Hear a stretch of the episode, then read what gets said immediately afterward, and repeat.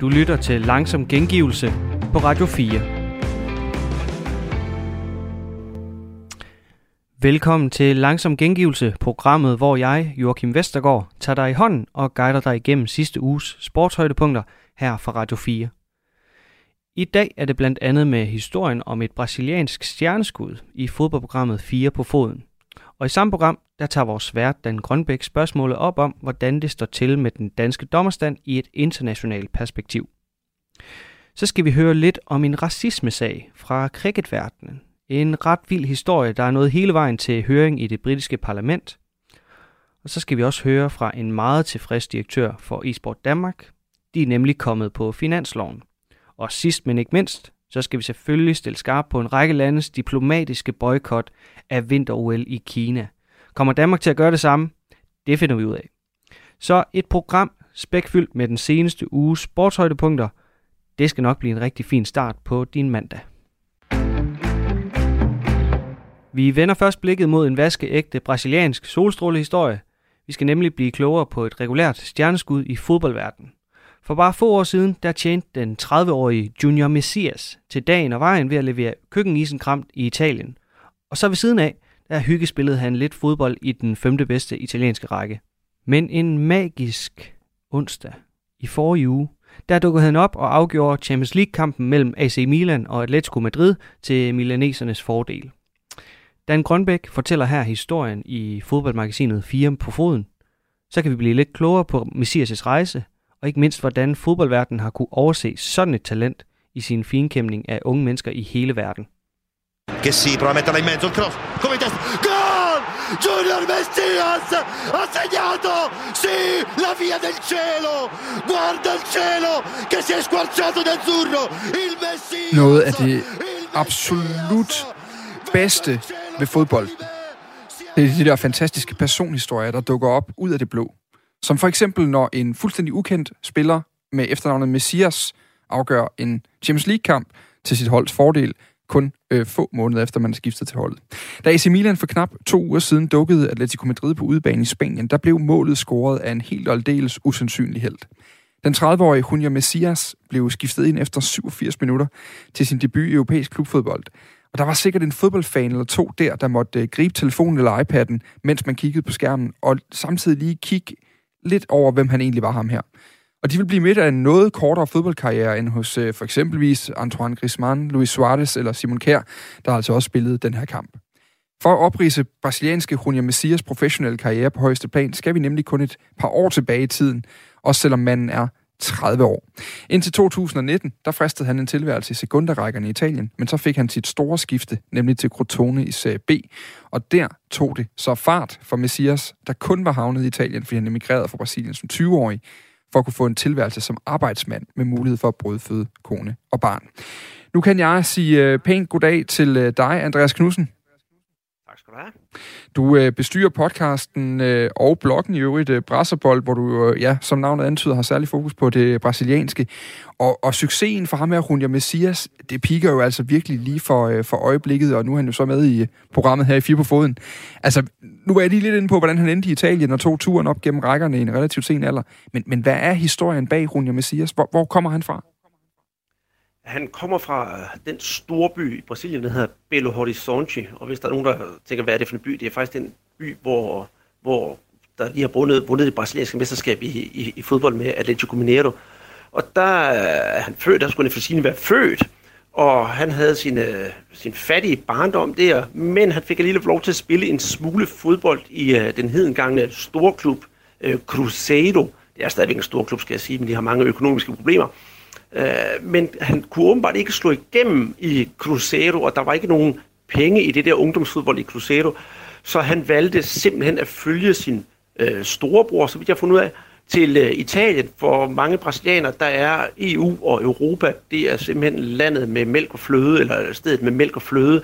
Så der fulgte han efter sin, øh, sin bror for at gøre en, en karriere inden for, altså for håndværende arbejde. Og som du selv siger, så bragte han køleskabe, køkkenmaskiner og så videre ud. Det der på portugisisk hedder elektrodomesticus. Og der kunne han jo så finde ud af at, at forsørge sin familie, hvor han så brugte tiden på at spille lidt fodbold i de der sekunderrækker. Og jeg skal være blank og ærlig, at øh, lige så meget jeg ved om brasiliansk fodbold, der er jeg sådan lidt på fremmed grund, når jeg skal til at snakke om de, de, de sekundære italienske øh, fodboldrækker. Men vi kan jo se, og det er jo selvfølgelig nok også mange af jer, der har googlet til, at hvordan han bare er vokset op igennem det der system, og så lige pludselig slår han igennem til øh, stor undren for både os, men også faktisk til, øh, til, til en pæn undren for den brasilianske presse. Ja, hvordan har man reageret på det øh, i Brasilien? Fordi altså, det er jo en kæmpe stor scene, Junior Messias han slår igennem på nu. Det er jo ikke bare en CA-kamp, han gør det godt. Det er, det, det er jo i Champions League, han afgør en kamp der. Det er jo det, der er fuldstændig vanvittigt. Og, og, og det, som, som jeg har læst og har hørt på, på vandrørene i Brasilien, det er, at man jo, synes jo, det er et eventyr. Og det er dejligt, når det går godt for, for hovedpersonen i et eventyr. Så gør det det i det her tilfælde i, i italiensk fodbold. Men, men samtidig så tror jeg måske også, at, at der kan ligge en vis, hvad skal vi sige, måske bitterhed, og det er så noget, jeg siger for egen regning, at måske mange brasilianere tænker, hvorfor har vi ikke selv opdaget øh, det her kæmpe talent, i stedet for at nu går det jo til italiensk fordel, og det skal da ikke undre mig, når han bor i Italien så lang tid, og lige pludselig, så bliver han jo øh, lige pludselig italiener, og hvis der skal ske noget større med ham, måske landsholdet, lad os nu se, det kan godt være, at han også bare er en døgnflue, det ved vi ikke, øh, så kan det være, at lige pludselig skal træde i den azurblå trøje, ligesom der er jo andre brasilianere, der har gjort. Og lad os lige prøve at kigge lidt på hans baggrund, for det er jo der, du, du virkelig er stærk. Altså, øh, uh, Cruzeiro, han, han jo ligesom har sin ungdomsår i. Hvad, hvad, hvad er det for en klub, og hvordan, hvordan undgår man at opdage ham der? Jamen, det, øh, det, det, det er jo faktisk et rigtig godt spørgsmål, du stiller. Men man skal regne med, at øh, nu tager vi lige Cruzeiro, det er en kæmpe, kæmpe stor klub i Brasilien. I øh, Minas Gerais og Belo Horizonte, der er der tre kæmpe klubber. Den ene er Cruzeiro, den anden er Atletico Mineiro, og den sidste er America Mineiro. Og det evige rivalisering i, i byen, det går mellem Atletico og Cruzeiro. Cruzeiro har, har været et, et, et kæmpe hold, men ligger nu og roder rundt i, i, i næstbedste række i, i Brasilien. Jeg tror, det er næsten lige ved den tredje bedste række. Jeg kan ikke lige huske på stående fod. Uh, fordi de har så store, store økonomiske problemer, som de simpelthen ikke øh, kan reddes op af. De er druknet flere gange og kan ikke længere komme op af, af sølet, så nu ligger de og nyder den der tilværelse i de, i de sekundære rækker. Men den gang, hvor øh, Junior Messias var der, var det en, en, en stor klub, som lige havde vundet det brasilianske mesterskab og, og, og virkelig ført sig frem. Og hvorfor han ikke er blevet til noget, det må, det må guderne vide. Men jeg tror, at øh, der er så mange spillere i Brasilien, der er så mange ombudet for at nå op i de øvre rækker, at øh, det her det er så den kedelige historie med, det var måske en, der faldt igennem det der finmaskede net. Vi skal regne med, nu snakker vi ungdomsfodbold i Brasilien, at hvert år i Brasilien, der er der en turnering, der hedder øh, Copinha, også kaldet Copa São Paulo de Juniores, og det er der, hvor alle de der U15 og U17 hold, de mødes, og det er fodboldspillere fra hele landet. Så der kommer måske 3-4.000, hvis det ikke er mere, fodboldspillere, der spiller kampe indbyrdes mod hinanden. Og til den turnering, der sidder alverdens scouts fra alverdens klubber, også øh, min tidligere podcastmarker Peter Arnholdt. Han sidder og kigger på alle de her spillere, og der har Peter jo også fortalt til mig, når han har siddet der, at der er nogen, der siger, ej, det her det bliver rigtig, rigtig godt, og så er de gået ud i glemsel. Nogle af dem måske er kommet igen, og så er der måske også nogle af de der helt store spillere, som man tror slår igennem, og som siger, dem her spår vi en stor karriere, hvor de så falder fuldstændig igennem. Og der tror jeg, at Junior Messias, det er sværere for ham selvfølgelig, har været den, der faldet igennem det der finmaskede net.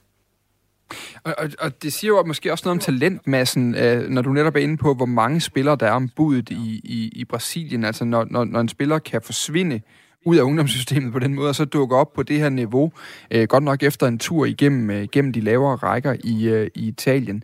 Altså han har jo lavet helt vildt mange mål, og vi kan lige sige, altså indtil 2019, der har han jo netop haft den her, den her tilværelse i sekunderækkerne, og det var altså allerede altså, som, som 20-årig, han skifter til Italien, så det er jo først sent i, i hans karriere, han er 30 nu, at han er kommet op på det her allerøverste øh, niveau.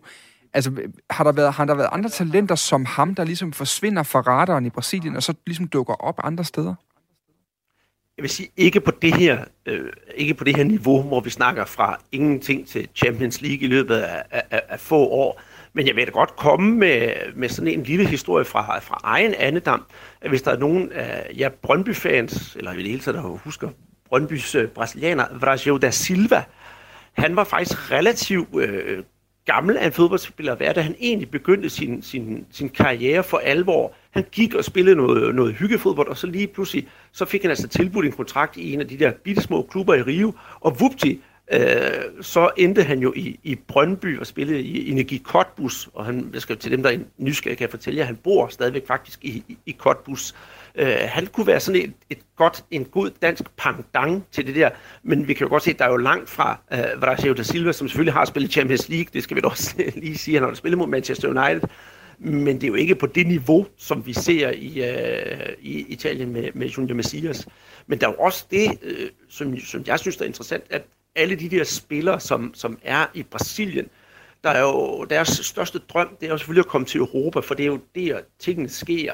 Øh, det er sjældent, man møder de der one-club players i, i Brasilien længere, og alle de store har jo været i, i udlandet på, på mange henseender. Vi ser et, et godt eksempel, det er øh, Gabriel Barbosa, Gabi Go for, for Flamingo. Han var også en tur i Europa, det gik godt. Så kommer man hjem, og så har man, har man stor succes.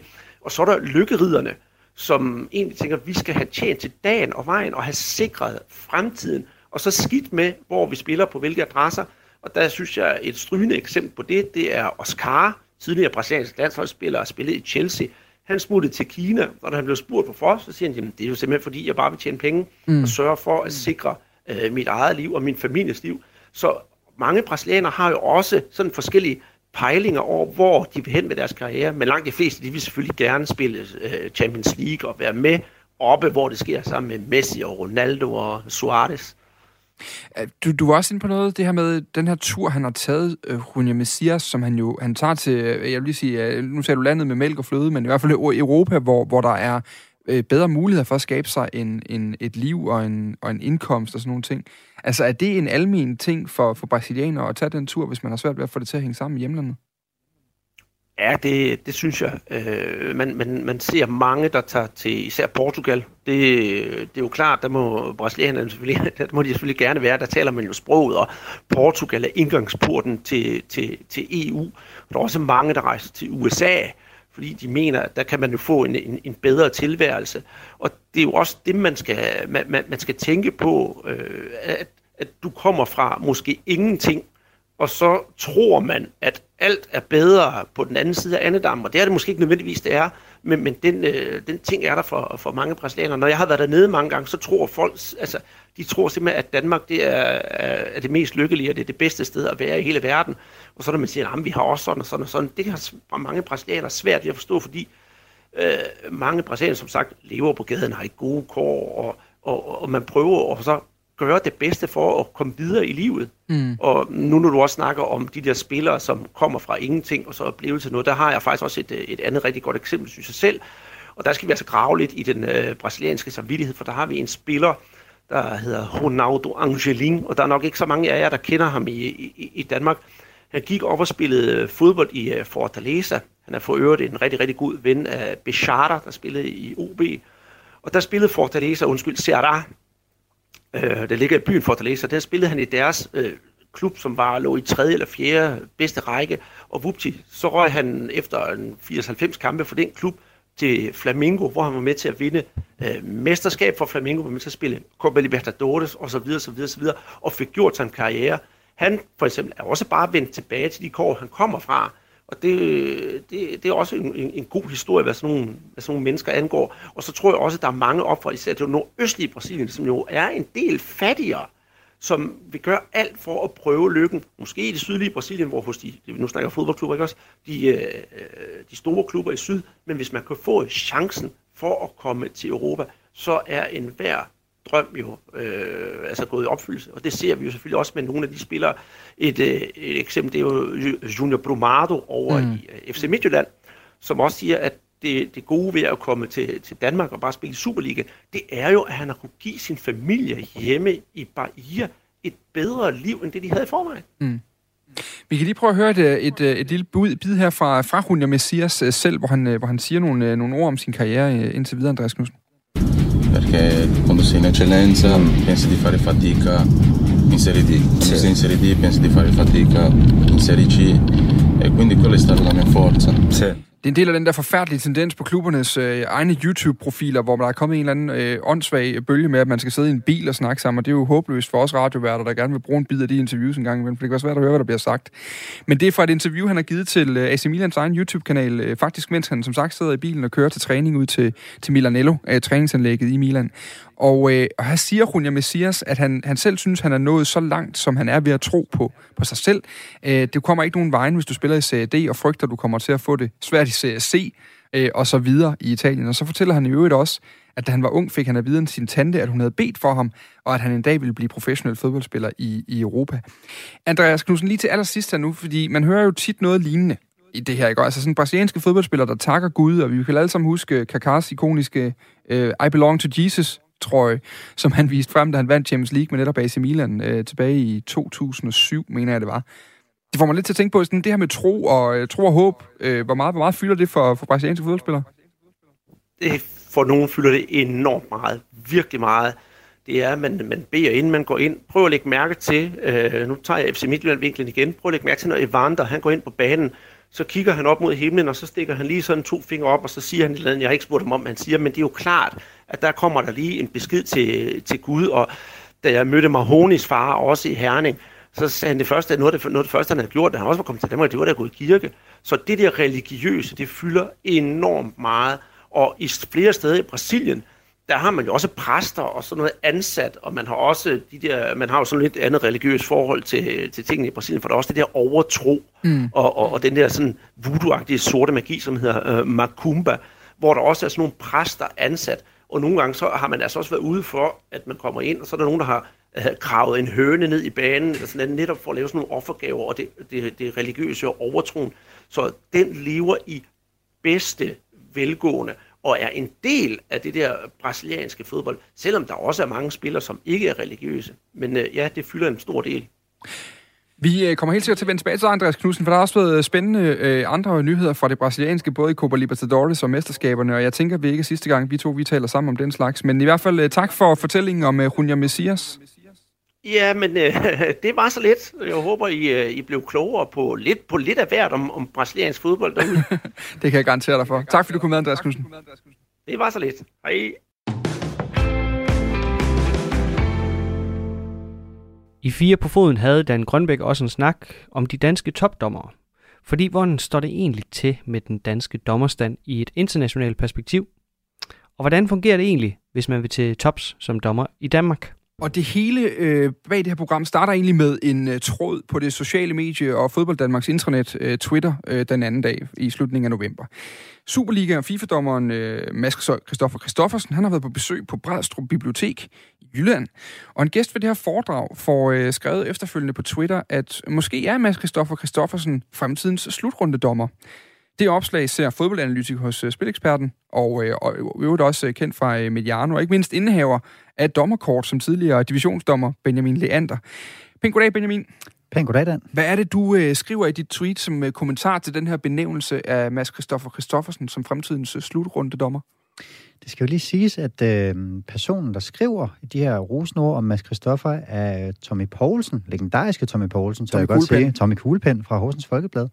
Øhm, og jeg er slet ikke i tvivl om, at Mads Christoffer har leveret et fremragende foredrag den aften. Øhm, men Tommy spekulerer jo i, hvis det går efter retfærdigheden, skulle han så gerne være med til en slutrunde? Hvad med VM i Katar? Hvor jeg bare sådan følte mig lidt nødsaget til at, øh, at prøve at få nogle, få nogle nuancer på plads, fordi øh, det vil være lidt som at tage et hold som HB Køge eller Jammerbugt og sige, der kunne godt være lidt Champions League-succes der.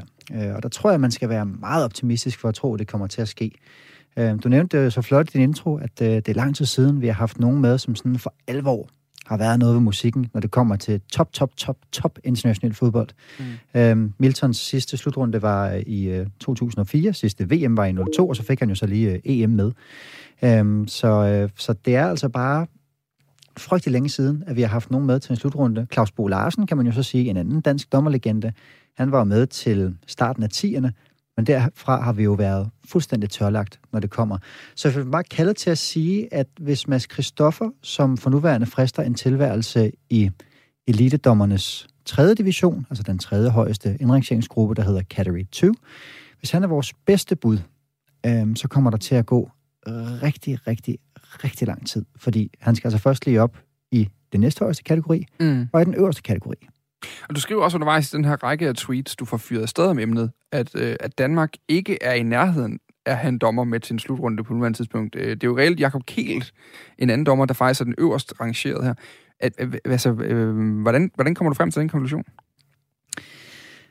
Selvfølgelig kan man sige, at vi har Jakob Kælet placeret i, øh, i den næstbedste række for dommer. Øh, men Jakob bliver øh, 42 næste år, og der er stadigvæk en aldersgrænse for, øh, for europæiske og internationale dommer på 45 i forhold til at måtte virke der. Vi har ophævet den i, øh, i Superliga-regi herhjemme, men internationalt er der stadigvæk en aldersgrænse på 45 år. Ja. Øh, så det vil ikke give nogen mening for UEFA øh, og FIFA at kigge Jakobs vej øh, og ligesom rykke ham op i den ypperste kategori, altså elite-kategori, hvor dem, som sådan ser fodbold på, på ugentlig basis, måske vil kende sådan absolute topdommer som Cüneyt Çakir fra Tyrkiet, eller Danny McAlee fra Holland, mm. Michael Oliver, som dømmer i Premier League, og et par af de sådan helt store øh, kanoner mm. fra de største ligaer i verden.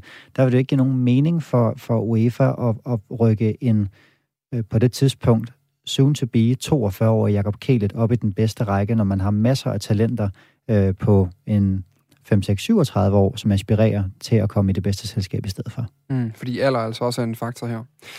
Over den øh, næste times tid, der kigger vi på dommerdelen af dansk fodbold. Hvis du søger en samtale om at svine dommer til for en fejl i weekenden, at finde øh, sådan råbende meningsfælder til dit øh, eller andet antivar af mokløb, du har gang i, eller bare gerne vil finde endnu en årsag til at kritisere DBU, fordi de er ja øh, DBU, jamen så er det ikke her. I den her time, der kigger vi øh, helt tæt på de danske dommeres chancer for at blive en øh, ekstra national repræsentant ved de allerstørste kampe og slutrunder. Vi kigger på, hvem der kan være den næste Kim Milton, Peter Mikkelsen eller Claus Bo Larsen, for den sags skyld.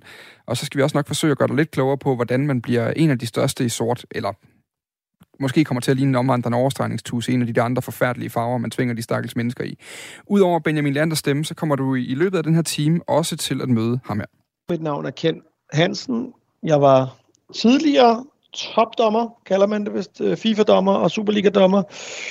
Dømte i 18 år eller 17 år eller sådan et eller andet, stoppet i 2015. Ken Hansen er den sidste danske dommer, der har været i brutotruppen til en slutrunde.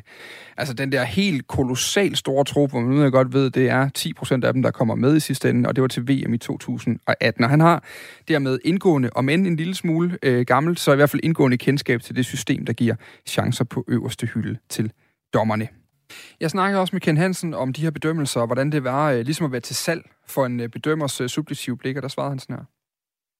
Altså, når man dømmer, så er der en, øh, en tidligere topdommer, øh, som er ude og kigge på en. Altså, og, og hvis man er på det internationale niveau, så er det en tidligere international dommer på et givet niveau, som er ude og kigge på en, og han laver en rapport. Det udmynder sig i en eller anden form for karakter. Øh, så der er sådan en, en, en formel karaktergivning, men der er også sådan en uformel, du ved, vende tilbage til dommerudvalget. Ham der, ham skal I nok kigge lidt, lidt bedre på. Så, og det er klart, jo højere op man kommer, jo flere bosserne kigger på en. Så, så det var sådan en ting, når man skulle ud. Jeg kunne huske, at dem i Tottenham fik vi at vide, at der sad nogen fra dommerudvalget øhm, på stadion.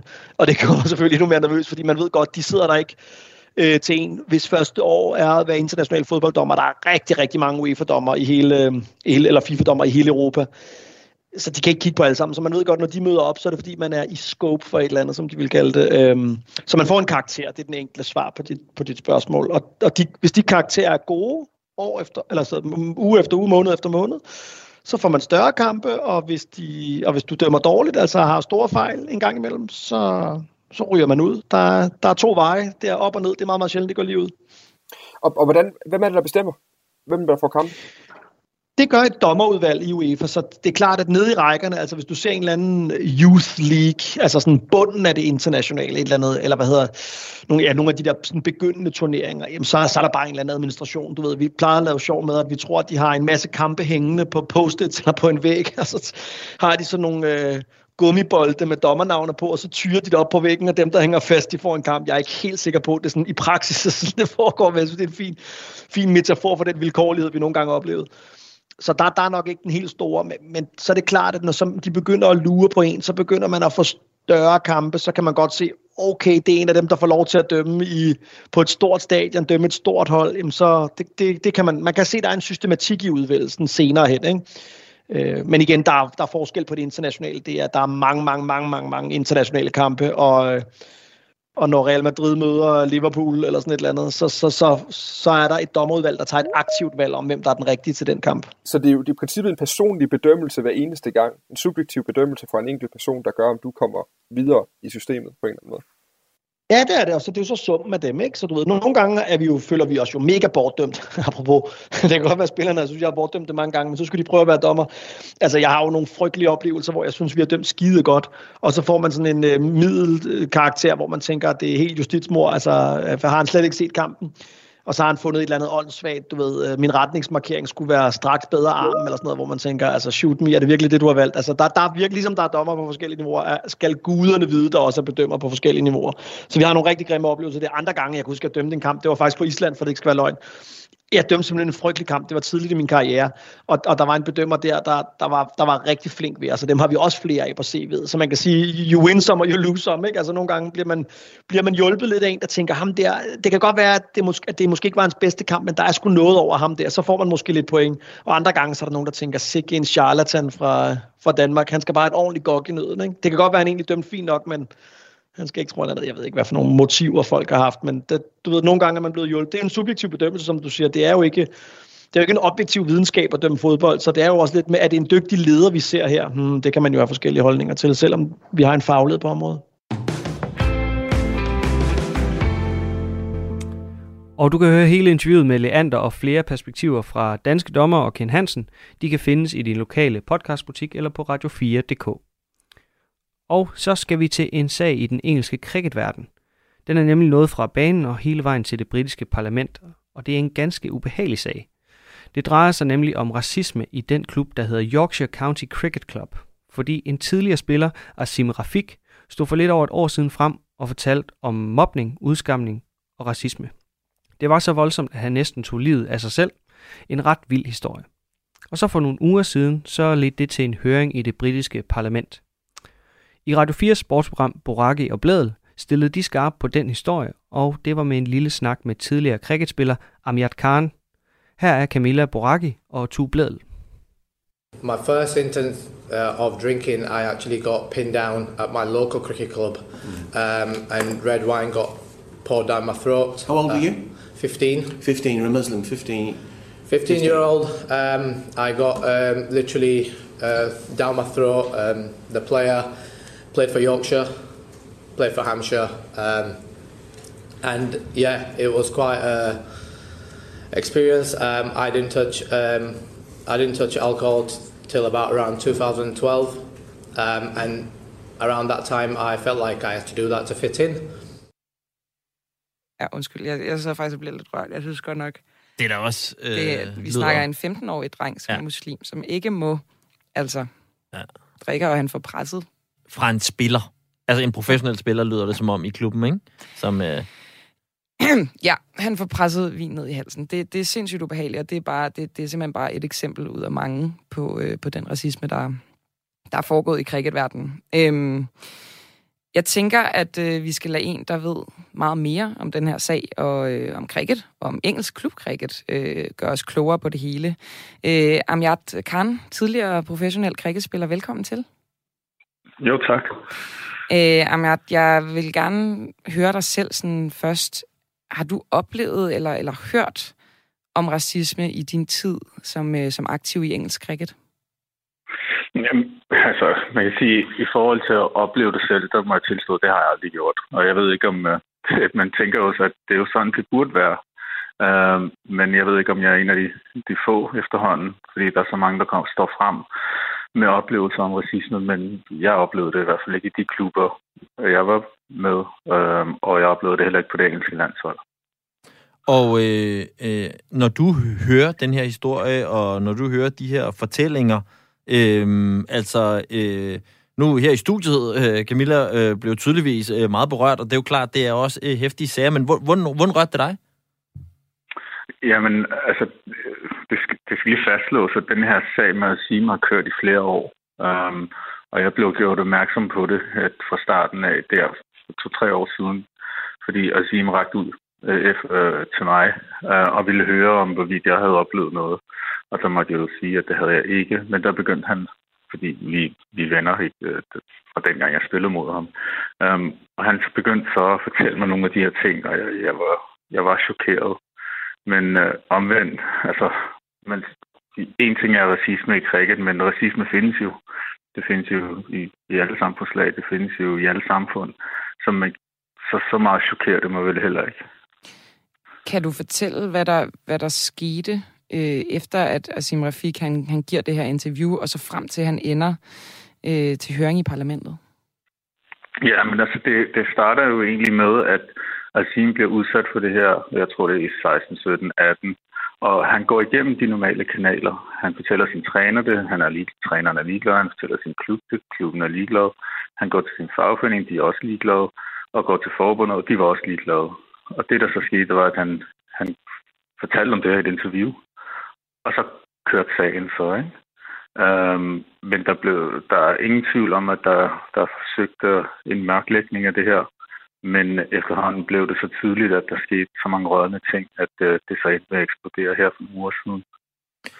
Og på nuværende tidspunkt øh, har vi så et øh, begreb af, om hvor, hvor omfangsrigt øh, racismen i cricket øh, har været, skråstreg er. Øh, hvor meget ved vi øh, på nuværende tidspunkt? Det er et rigtig godt spørgsmål. Altså, jeg, man, vi ved ret meget, faktisk. Øhm, øh, Øh, jeg ved i hvert fald, at der har været 2.000 henvendelser til den øh, øh, kommission, de har nedsat, der ligesom skal tage imod henvendelserne. Der er op imod 2.000 der har kontaktet dem. Øh, nuværende spillere og eks-spillere. Øh, både i det professionelle og i, i amatørkricket. Så det er jo et ret, ret stort omfang. Øh, jeg er selv i kontakt med fire spillere, som jeg hjælper med at stå frem. Øh, og jeg er faktisk i dialog med det engelske cricketforbund nu. Øh, de ringede faktisk for en halv time siden til mig, fordi jeg skal have et møde med dem omkring de her spillere, som gerne vil stå frem. Og en af dem er en meget højt profileret spiller, øhm, som ikke vil gå til aviserne, men vil have en dialog for at fortælle sin historie. Hvad, hvad har de oplevet, de her fire, som du, øh, som du hjælper og som du er i dialog med? Um, den ene af dem øh, synes jeg faktisk uh, lignede uh, Asims uh, sag ret meget. Han, der blev gjort grin med hans stemme, der blev gjort, gjort grin med hans kost, at han godt kunne lide Bang, Bangladesh mad. Um, herudover så øh, bare generelt mobning. Um, det, øh, på grund af, at han var anderledes, og han var muslim. Hvor stor en historie er det her i det engelske? Fordi det kan godt være, at cricket ikke er nogen stor øh, sport herhjemme, men øh, jeg ved det bare fra øh, det års tid, jeg boede i, øh, i England, at, øh, at der er det en lidt anden størrelse. Jamen, det man lige øh, skal fastslå, det er jo, at cricket er den anden største sport i verden. Um, altså, der var VM her, og det tiltrækker 1 milliard øh, seere. Så det er jo en kæmpe sport, ikke? Og det er nummer to i England efter fodbold. Um, og, og, og cricket er en del af Englands DNA. Og man, man siger altid, at det er sådan en gentleman sport, hvor fair play altid kommer først. Der er et udtryk i England, der hedder That's not cricket. Um, mm. Og det, det er ligesom for at sige, at men, altså, det du gør der, det er sgu ikke helt fair. Det vil sige, cricket er fairness. Og det, at der er den her rådenskab ind i den her fair play sport. Det rammer England rigtig hårdt, og det er en kæmpe historie, der bare ruller nu. Og som I selv siger, politikerne er involveret.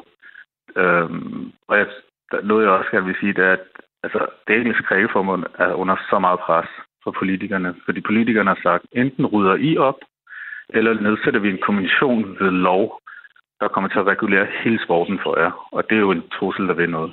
Og, og ret vildt i øvrigt, at, at politikerne går direkte ind og, og blander sig i det her. Altså, øh, lige til sidst, øh, Amjad, øh, hvad, jeg ved godt, det er svært at vurdere, men, men kan du se en, en fremtid, hvor at man ligesom kan få udryddet racisme i cricket? Øh, ja, det er jo lidt sådan, jeg vil jo helst gerne se en fremtid, hvor racisme slet ikke eksisterer. Um, og jeg tror at desværre, at cricket, uh, racismen i cricket reflekterer racismen i samfundet. Jeg tror, at at der, der skal noget større til. Men lige nu, som sagen ruller, så kommer der i hvert fald til at blive sat noget i gang. Øh, nogle mekanismer, hvor i hvert fald det, at Sim bliver udsat for, ikke sker igen. Og så langt, så godt. Det, det er i hvert fald rart at høre. Vi krydser fingre for, at øh, man kan få udryddet så meget som muligt af den her racisme i, øh, i engelsk cricket. Uh, Amjad Khan, tidligere øh, professionel cricketspiller, tusind tak, fordi du var med. Selv tak.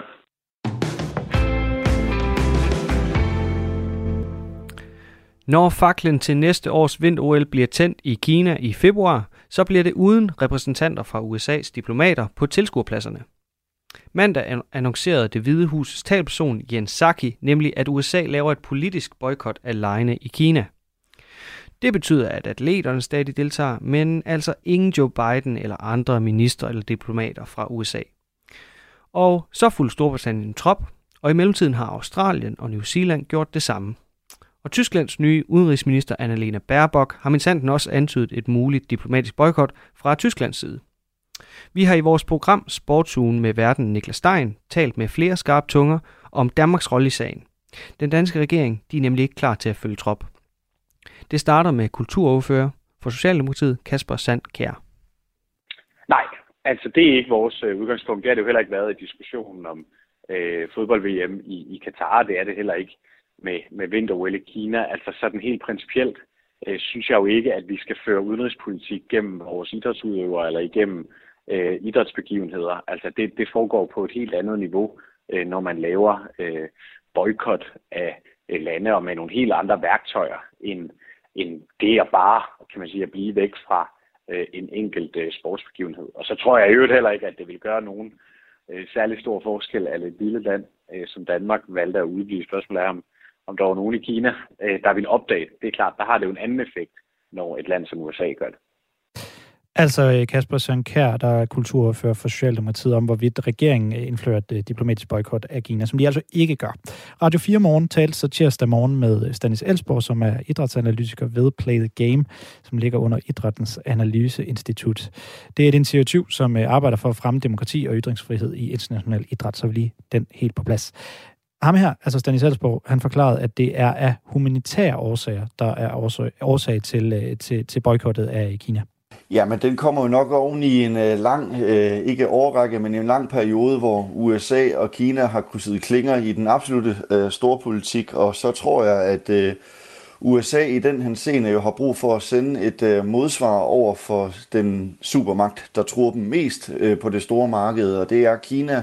Og øh, der tror jeg, at USA har fundet sit øh, hul i deres behandling af uigurerne og kan sende øh, pege fingre mod deres øh, menneskerettighedssituation i Kina. Spørgsmålet er så, hvilken effekt det her boykot kan få. Det er nok urealistisk, at Kina de ændrer retning på grund af boykottet, siger Stanislavsborg.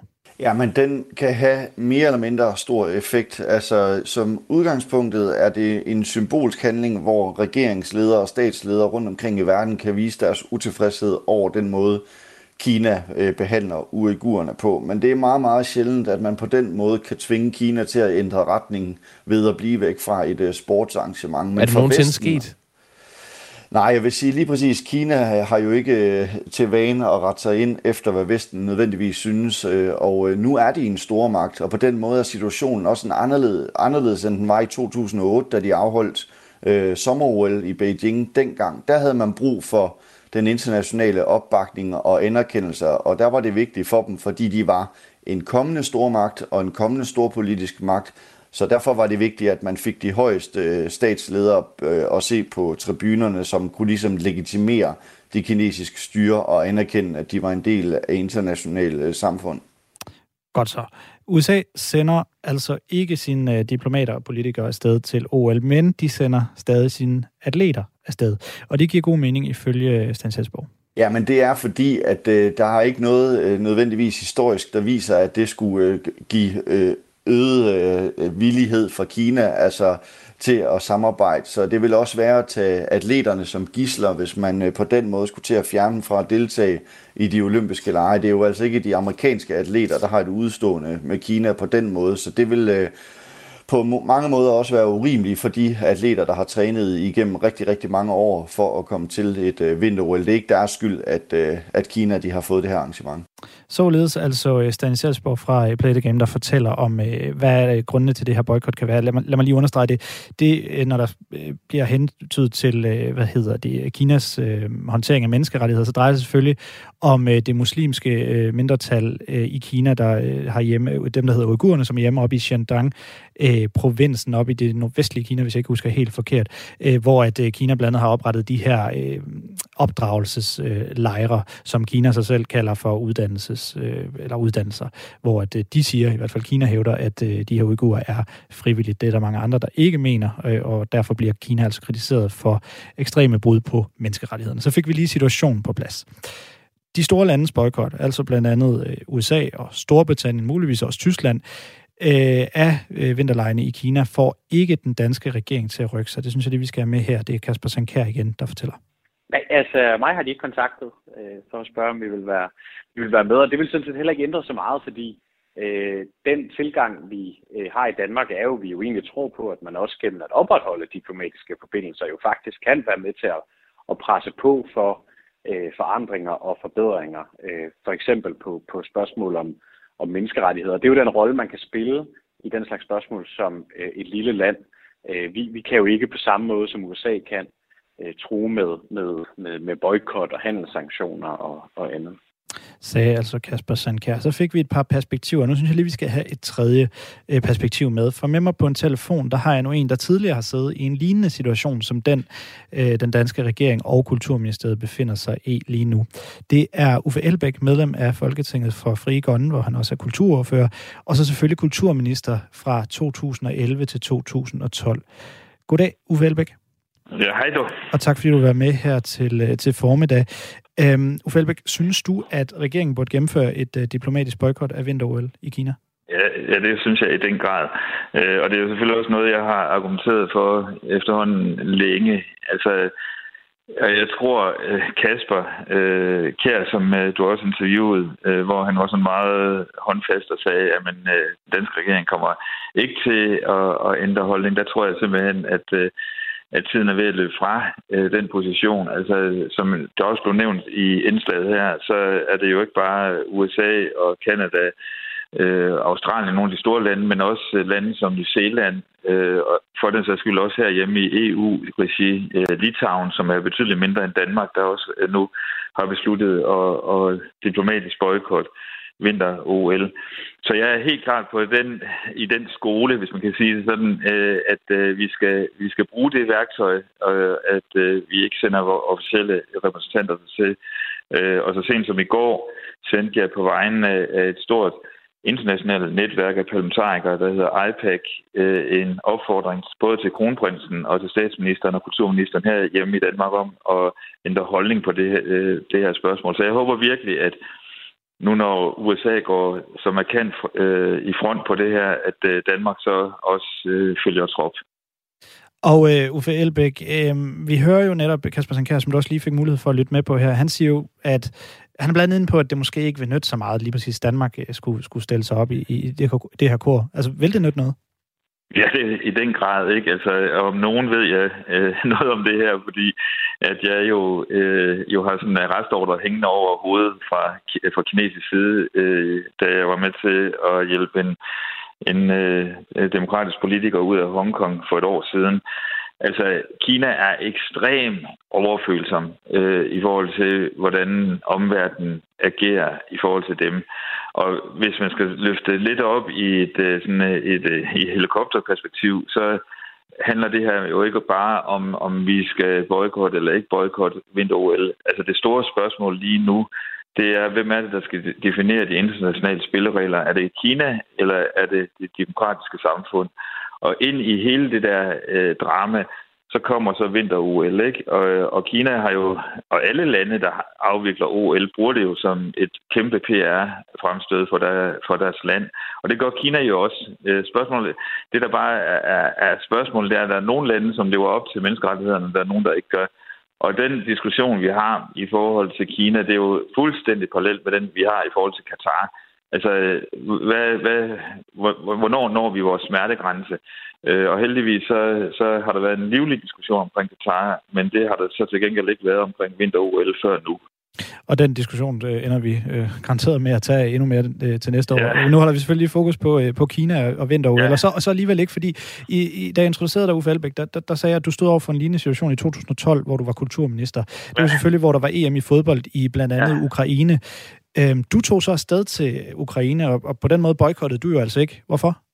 Nej, men altså, jeg, jeg landede jo i nøjagtigt det her dilemma, ikke? Øh, og ender så med alligevel at tage til Ukraine. Det var en vurdering af, øh, hvor stort var problemets omfang øh, i Ukraine sammenlignet med, nu diskuterer vi over en million uigurer i, i arbejdslejre i, i Kina. Ikke? Altså jeg, jeg, vurderede, jeg vurderede, hvor stort er problemet, men jeg havde det Altså, jeg havde det meget svært med at tage ned. Og fordi jeg havde det så svært med at tage ned, så stillede jeg nogle krav om, hvilke præmisser ville jeg overhovedet deltage i.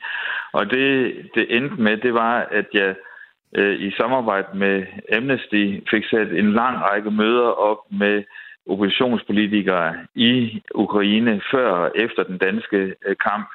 Ja, og jeg valgte også at øh, ikke sidde op i VIP-loungen, men ned på fansene, øh, hos fansene, hvilket så helt paradoxalt fik DBU dengang til at smide mig af flyet, så jeg ikke kunne flyve med DBU og spillerne derned. Det var en historie i sig selv. Men, okay. men jeg, jeg var inde i det der dilemma, skal jeg deltage eller skal jeg ikke deltage? Hvis jeg deltager, på hvilke præmisser skal jeg så deltage? Og hvis man så sammenligner det med, med, hvad hedder det, med situationen nu her i Kina, så er der jo ikke nogen demokratisk opposition, man kan diskutere med.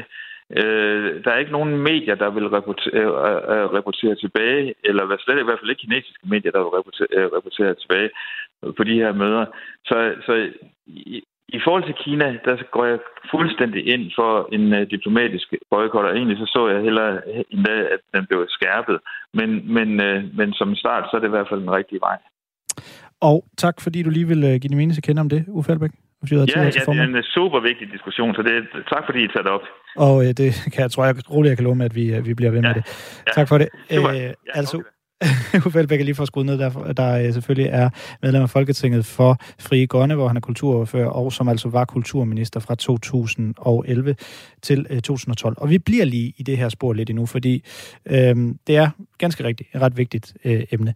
Som vi talte, øh, det vi taler om lige nu er altså, at vinter i Kina næste år bliver uden repræsentanter fra blandt andet USA's diplomater på tilskuerpladserne, altså det man kan kalde for et diplomatisk boykot.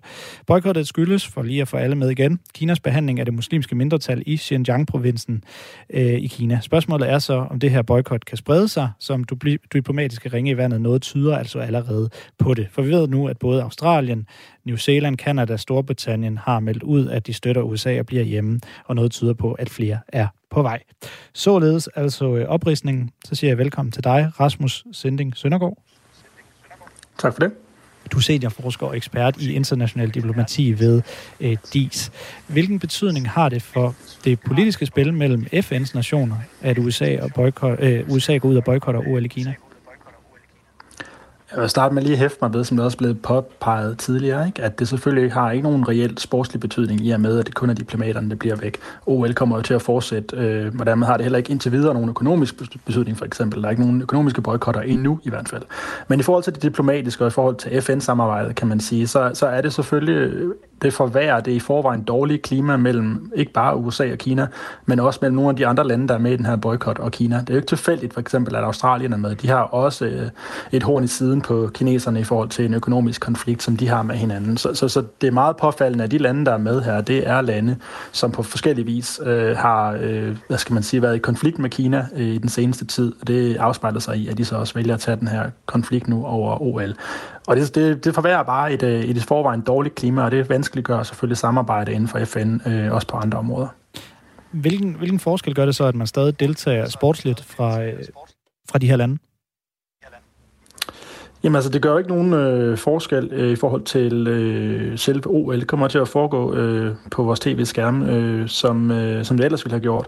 Men det er klart, at for et land som Kina, og for alle lande i det hele taget, men når man afholder sådan en, en stor sportsbegivenhed, så handler det jo i høj grad om at iscenesætte sig selv og prøve at give verden et positivt billede af, hvem man er og hvad man står for.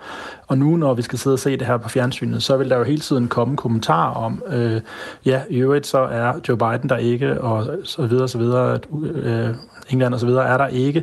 Øh, og det er fordi, at der er de her menneskerettighedsovertrædelser, både i, øh, i forhold til uigurerne i Xinjiang, som er rigtig påpeger, men også i forhold til Hongkong og Tibet og så videre. Så det gør jo, at øh, det glansbillede, kan man sige, som Kina har en interesse i at, at male, det får øh, øh, nogle riser i lakken ved, at øh, der hele tiden under OL også vil blive talt om øh, den her kritik af menneskerettighedsovertrædelser i Kina. Og hvordan reagerer så netop Kina på, øh, på de her boykot? Jamen, det er lidt sjovt, fordi vi har set to reaktioner. Altså på den ene side, så har man sagt, at man skal regne med alvorlige konsekvenser.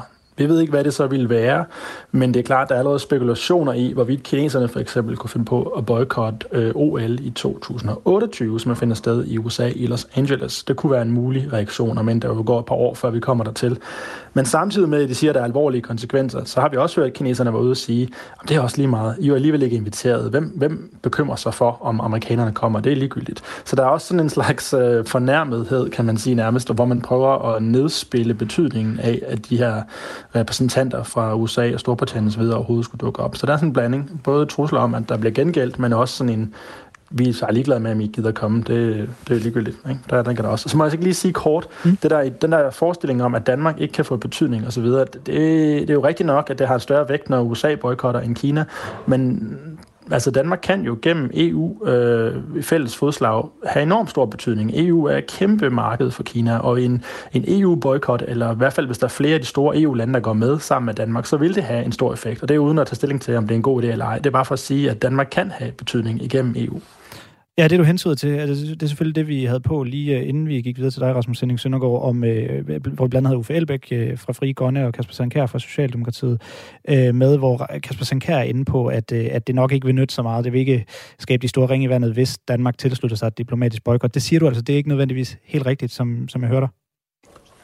Ja, absolut. Det synes jeg ikke er rigtigt. Altså Danmark alene kan ikke gøre noget, men vi har jo allerede set, som I er inde på, at, øh, at det er allerede ved at sprede sig de her ringe i vandet, at der er flere lande, der støtter op omkring det her initiativ, og vi taler om, hvorvidt Tyskland eventuelt vil gå samme vej. Så, så altså, Danmark gennem EU-samarbejdet kan have betydning, fordi EU er så enormt vigtig en økonomisk samarbejdspartner og handelspartner for Kina. Og det er igen uden at tage stilling til, om det er en god idé for mit vedkommende, altså om det er en god idé eller ej. Det er bare for at sige, at Danmark kan have betydning. Den her idé om, at vi ikke betyder noget, det synes jeg er forfejlet. Vi kan ikke gøre det alene, men Danmark kan spille en rolle, hvis vi ønsker det, i samarbejde med EU og vores allierede. Tak for det, Rasmus Sending Søndergaard, fordi du har tid her til formiddag. Selv tak. Som altså er seniorforsker og ekspert i international diplomati med fokus på USA ved DIS.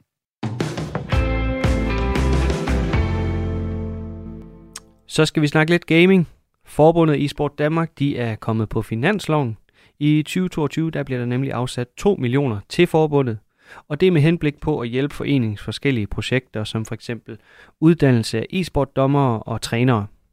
For nogle måneder tilbage, der fortalte vi her på Radio 4 historien om, at forbundet ikke fik del i nogle udlåningsmidler, som de ellers havde håbet på. Det var Kulturministeriets pulje 1, som man kalder det. Altså den helt store pose med penge. Og det krævede altså fyring af stort set alle medarbejdere, hvilket direktøren Rico Corneliusen dengang var stærkt utilfreds med. I sportsugen tog vores vært Niklas Stein en snak med en nu noget mere tilfreds direktør. Ordentlig velkommen til, uh, Rico. Tak fordi du kunne være med. Um, som jeg lige fik forklaret her, så får I afsat 2 millioner kroner i 2022. Hvad tænker du om det?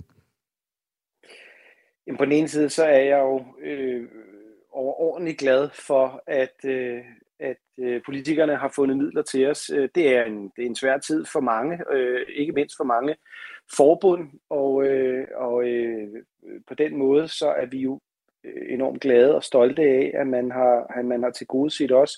Det har jo været et, et svært år, som du også lige ridsede op, fordi vi har hele tiden godt vidst, at vores midler udløb øh, den 31. i 12. Og øh, det har alle de medarbejdere, som ligesom er, er gået ind i, i det her øh, projekt sammen med mig, jo også været bevidste om. Så da vi skulle opsige samtlige medarbejdere, der var vi jo alle sammen enormt kede af det. Øh, nu har vi så øh, kæmpet og, øh, og kommet på finansloven. Det i sig selv er jo en, en stor præstation. Ja, og øh, i sommeren 2020, der fik I HC Sport Danmark støtte øh, i form af... Vi havde håbet på, Og... Oh. Er du færdig med, Rico? Har jeg stadig Rico Cornelius med? Jeg kan høre dig. Nå, okay, jeg tror lige, der ja, var et udfald på linjen. Jeg prøver lige, øh, jeg prøver lige at starte forfra med det, jeg vil sige her. I sommeren 2020, der fik IHC ja. Sport Danmark støtte i uh, form af 5 millioner kroner fra uh, Kulturministeriets pulje 3.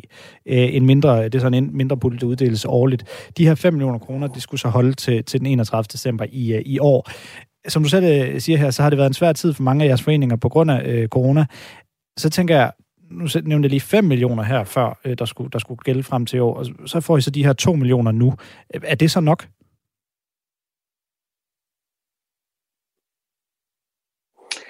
Jamen, hvad er nok, kan man jo sige. Øh, det, det betyder jo i hvert fald, at vi fortsætter med et sekretariat i en, eller anden, øh, i en eller anden form, og så skal vi ud og finde nogle flere penge, det er der slet ikke nogen tvivl om. Men derudover så er vi også nødt til at sikre os en eller anden form for kontinuerlig øh, indtægt, og, øh, og øh, det er jo noget af det, som vi taler med politikerne også om, fordi vi kan ikke, lave, vi kan ikke blive ved med at lave etårige strategier, vi kan ikke blive ved med at ansætte folk for et år ad gangen, vi kan simpelthen ikke få nogen, som, som har lyst til at, at arbejde hos os, når usikkerheden er så stor, og de jo kan se, hvad der sker, fordi øh, medarbejderne er jo opsagt nu. Nogle har selvfølgelig fået et nyt job, og nogle øh, håber at blive genansat, og der er, ikke, der er jo ikke råd til alle. Så, øh, så det er klart, at vi er nødt til at få øh, en eller anden form for længeresigtet strategi at arbejde ud fra. Det kræver nogle midler, som, øh, som kommer ind øh, over en længere periode. Jeg skal lige hurtigt beklage over for lytteren. Der er lige lidt øh, forsinkelse på vores, øh, på vores forbindelse. Det var også derfor, vi lige øh, kom lidt rodet i gang med, med spørgsmålet før, bare lige så du også selv øh, ved det, øh, Rico. Øhm, politikerne, de tilkendegiver deres interesse i e-sport med den her økonomiske håndstrækning, det er klart. Hvordan ser fremtiden så ud nu for, for jer hos e-sport Danmark? Jamen, udover de penge, vi har fået, så, så noget af det, som jeg i virkeligheden hæfter mig allermest ved, det er, at politikerne øh, anerkender, at der er brug for et forbund for e-sport. Og alle dem, vi taler med, ved jo også godt, at der går jo ikke lang tid, så, over, øh, så overgår e-sport øh, i, i både medlemstal og i, i casual gamer jo øh, mange andre sportsgrene. Og lige nu har vi mulighed for at bygge kulturen. Det er code of conduct, det er den måde, vi kommunikerer på digitalt. Det er den måde, at vi afvikler turneringer på. Og alt det, det har vi faktisk chancen for at kunne nå at være med til at påvirke i forhold til den udvikling, som, som sporten jo er, er i, som jo virkelig, virkelig går stærkt. Så jeg tror i virkeligheden, at vi øh, har et, en god dialog med de fleste politikere, så nu skal vi jo bare finde ud af, hvor, hvordan det skal lande, og i hvilken fart, at vi også skal udvikle os i, fordi e-sporten venter jo altså ikke på os. Mm. Vi har spurgt øh, Kasper Sønkær, øh, der er kulturordfører for Socialdemokratiet, om hvad årsagen så er til, at øh, Esport Danmark I, øh, I, får, øh, eller I bliver en del af finansloven, så I får de her penge. Lad os lige øh, høre, hvad han, altså Kasper Sønkær, sagde til det. Jamen det er det jo, fordi at eSport Danmark jo øh, er øh, en af flere, men, men, men en af de store øh, aktører, der arbejder med øh, særligt jo øh, børn og unges øh, mulighed for at øh, dyrke e-sport i øh, fællesskaber, øh, frem for det er noget, der foregår øh, derhjemme øh, bag skærmen alene, men man så kan komme og gøre det øh, sammen med andre. Der er jo ingen tvivl om, at øh, e-sport er jo noget, som er kommet for at blive. Øh, og derfor øh, vil vi gerne være med til at understøtte, at det også foregår i nogle, i nogle gode øh, fællesskabsrammer. Men Erik Corneliusen, altså direktør for eSport Danmark, jeg hørte, hørt, at de her 2 millioner, I får, er nok til at holde jer oven vandet, men så heller ikke meget mere end det. Hvilke andre midler har I tænkt jer at søge så? Men der ligger selvfølgelig en række muligheder for både at, at indgå nogle, nogle partnerskaber, der er mulighed for at lave nogle fondsansøgninger, så er der jo mulighed for at, at fortsætte øh, dialogen med, øh, med politikerne. Der er, der er også muligheder derinde. Øhm, så, og det er jo noget, som vi, vi gør, som, som Kasper også siger, så det er jo noget, vi skal gøre i samarbejde med alle de foreninger, der er derude, fordi det, det er der, vores, øh, vores arbejde skal, skal ligge og gøres. Så, øhm, så der er også en mulighed for at lave noget sammen med foreningerne, sådan, så man kan, kan, kan søge noget, nogle forskellige støtteprojekter. Det vil jeg ønske dig god arbejdsløs med, og tak fordi du kunne være med her i dag. Tak fordi jeg måtte. Altså Rico Corneliusen, der er direktør for eSport Danmark.